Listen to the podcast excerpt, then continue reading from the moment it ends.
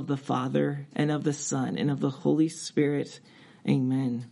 Amen. I um, was we were gonna go back to Matthew and kind of extract from it uh, an emphasis on the virgin birth of Christ, or his virgin conception. Some people prefer to call it. Um, why is the virgin birth a big deal? Why do the Christian creeds, you know, the ancient creeds, why do they go out of their way to uh, enumerate that fact? Couldn't Jesus have just been born by natural means? Does it really make a difference? Um, but in expecting to there to be ten people, I was off.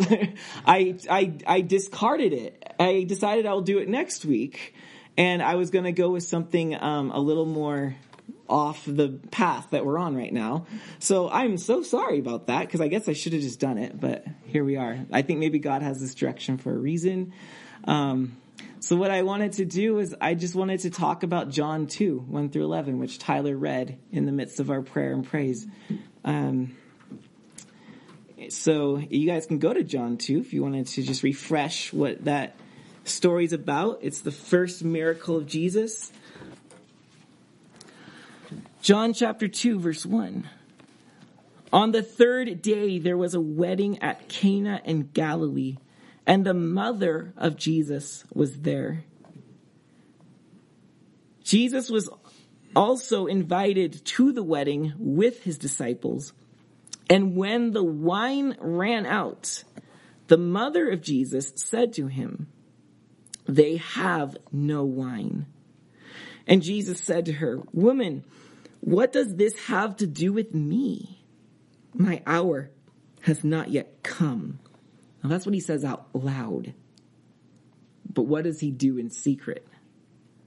Or Mary, I should say, in secret, she says, it says, his mother said to the servants, do whatever he tells you. So behind the scenes, something else is going to happen than what he just said. I'll explain that in a moment. Now, there were six stone water jars there for the Jews, for the Jewish rites of purification, each holding 20 to 30 gallons. That must have been so heavy to move. And Jesus said to the servants, fill the jars with wine. Now there's six of them. Or fill the jars with water, excuse me. There's six of them. Fill them up. Six is that one number short of creation, right? Now how does John begin his gospel? In the beginning was the Word and he recounts how everything came through Christ. Um, so we're being set up here. Also, we are opened and introduced to Christ at, through his baptism by John the Baptist in John chapter 1. So now we've got water, we've got this number six. We're, we're fully in the flow of what John has established at the beginning of his gospel. Um, and they filled these six jars up to the brim in verse 8. And he said to them, Now draw some out and take it to the master of the feast.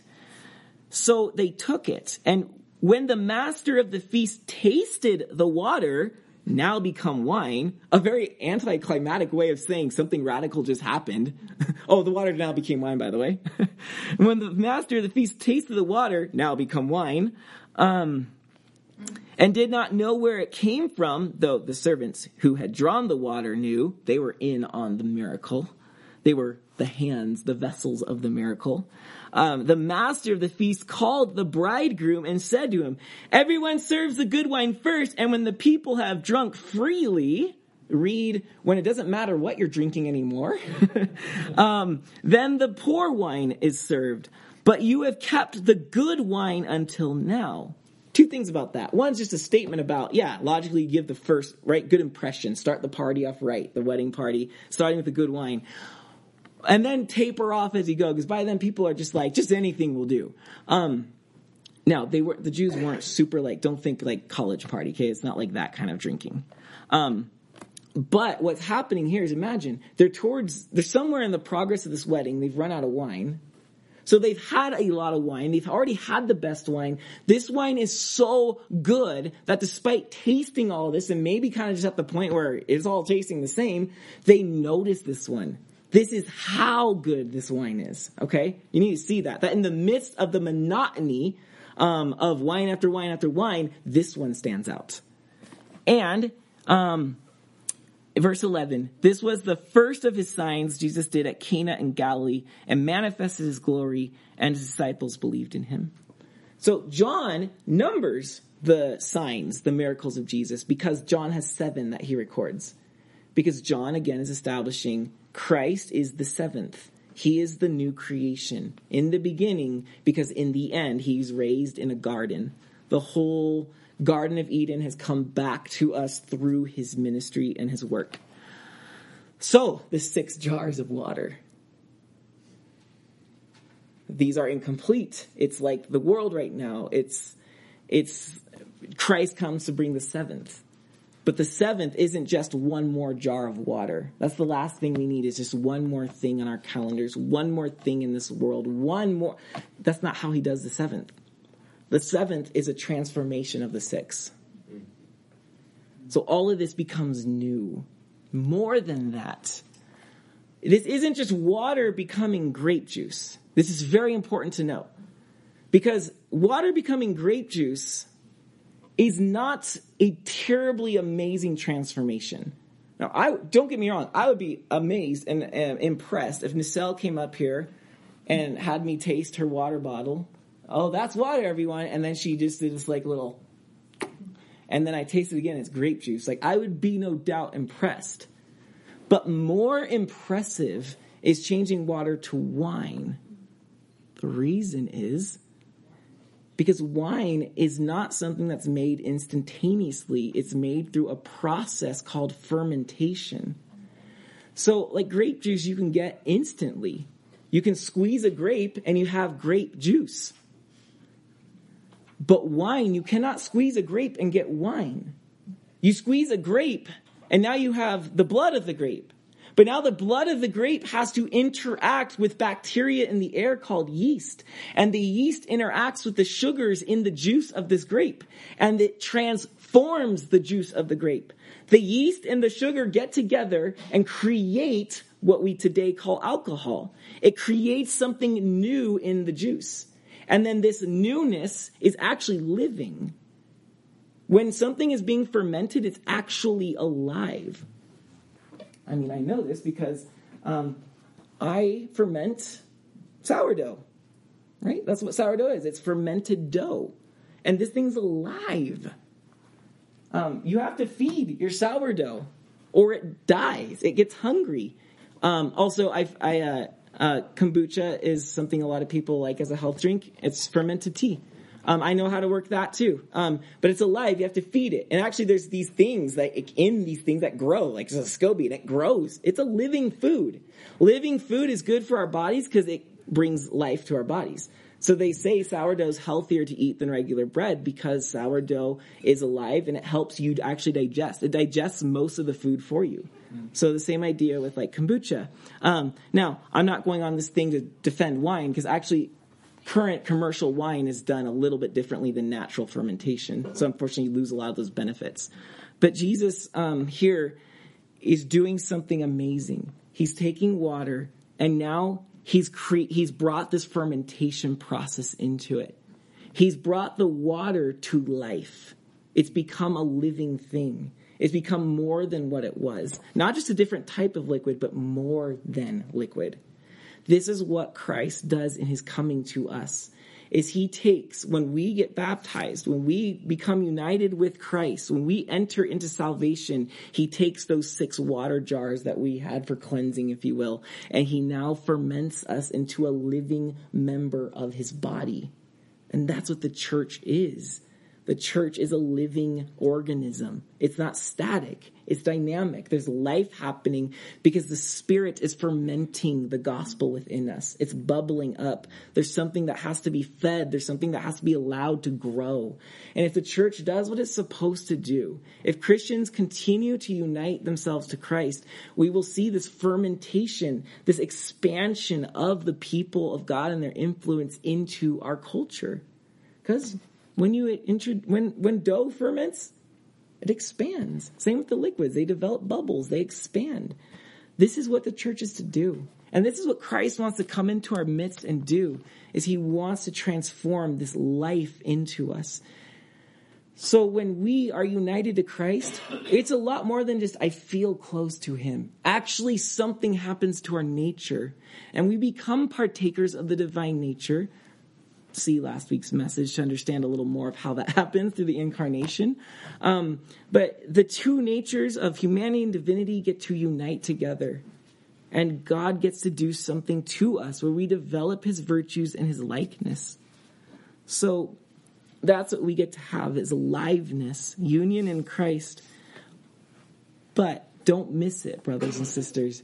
We can miss it. We can get distracted by the hope of the wedding feast to come. And I'm the bride and we're going to celebrate one day. And Christ in this first miracle is saying, that's true.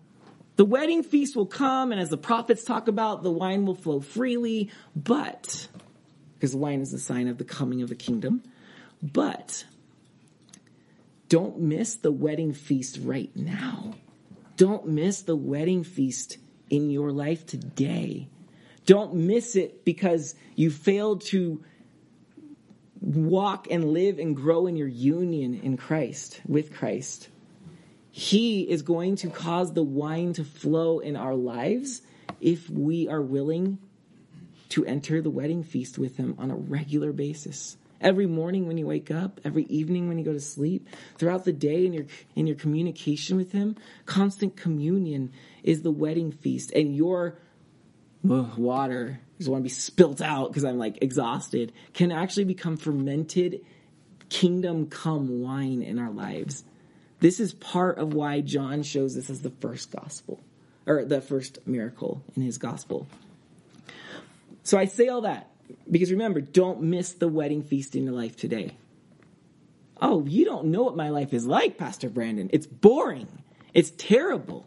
Uh, I have so many things against me. Do you know who I'm married to? Or do you know who I'm not married to? Or do you, what? Brittany's looking at me like, what are you saying? I'm not talking about my life. Oh, oh, Pastor Brandon, you know who I'm married to? She's saying that to me. Oh, wow. Um, she's married to me, unfortunately. Do you know what's going on? I don't. I don't know everything that's going on. Here's what happens to us is we fail to look for Christ's fermentation in our lives. We fail to look for his miraculous work in our lives because we get caught up in the this is how we usually do things when he tells Mary, what does this have to do with me? Woman, what does this have to do with me? He's saying this out loud because what happens? They're out of wine. This is kerfuffle. And then Mary's like, I know what to do. Notice how she's called the mother of Jesus, by the way. It's another theological point, but not for right now. Uh, emphasizing that she bore him. Not just Mary, but she is the bearer of Christ. Um, she, uh, boy, when you do those add-ons and you lose your place, um, she comes to him, and people are like, "Oh, something's going to happen. Jesus, do something." And uh, you can imagine the heads turning, right? What's going to happen? And he says, "Woman, my time has not come. Like this doesn't concern me. Why? I think he's saying this to get the crowds off of him. He doesn't want attention on what's about to happen. So Mary then goes and tells the servants to do whatever Jesus says in secret. But how does Mary know that this is going on, right? She was just told, I'm not doing anything. And then she goes and tells the servants, do what he says to do. She's somehow in the know on something. Here's what I would suggest is that she, uh, Jesus does not want everyone to hear that what's about to happen is because he's performing a miracle because the point isn't to draw attention to himself right now. So he tells Mary, Women, my time has not yet come. Wink. And the mother knows. She knows he's going to do something, but he's putting people's attention off of him right now. So then she goes to the servants and says, okay, something's going to happen, so be ready when Jesus comes and tells you something, make sure you do it. And so then they do it, and the, the, the wedding's transformed. Okay, you and I need to understand that in our walk with Christ, we need to look out for that wink. Because we can go to him and say, Why aren't you fixing my solution? Why aren't you doing this in my life right now? And the whole time he's winking, like, it's not going to happen right now. Or what does that have to do with me? But there's this wink as if to say, Look for the secret, quiet things you're overlooking. I'm working in the background. I'm not working the way you're expecting me to, or I'm not working in such a way to make you look awesome. Look for those subtle things that Christ is doing that maybe we're overlooking. And then we'll see the transformations. We'll see water to wine in our lives. We must look for the wink. And that takes walking with Him and knowing Him. Glory to the Father, and to the Son, and to the Holy Spirit, now and ever, and to ages of ages. Amen.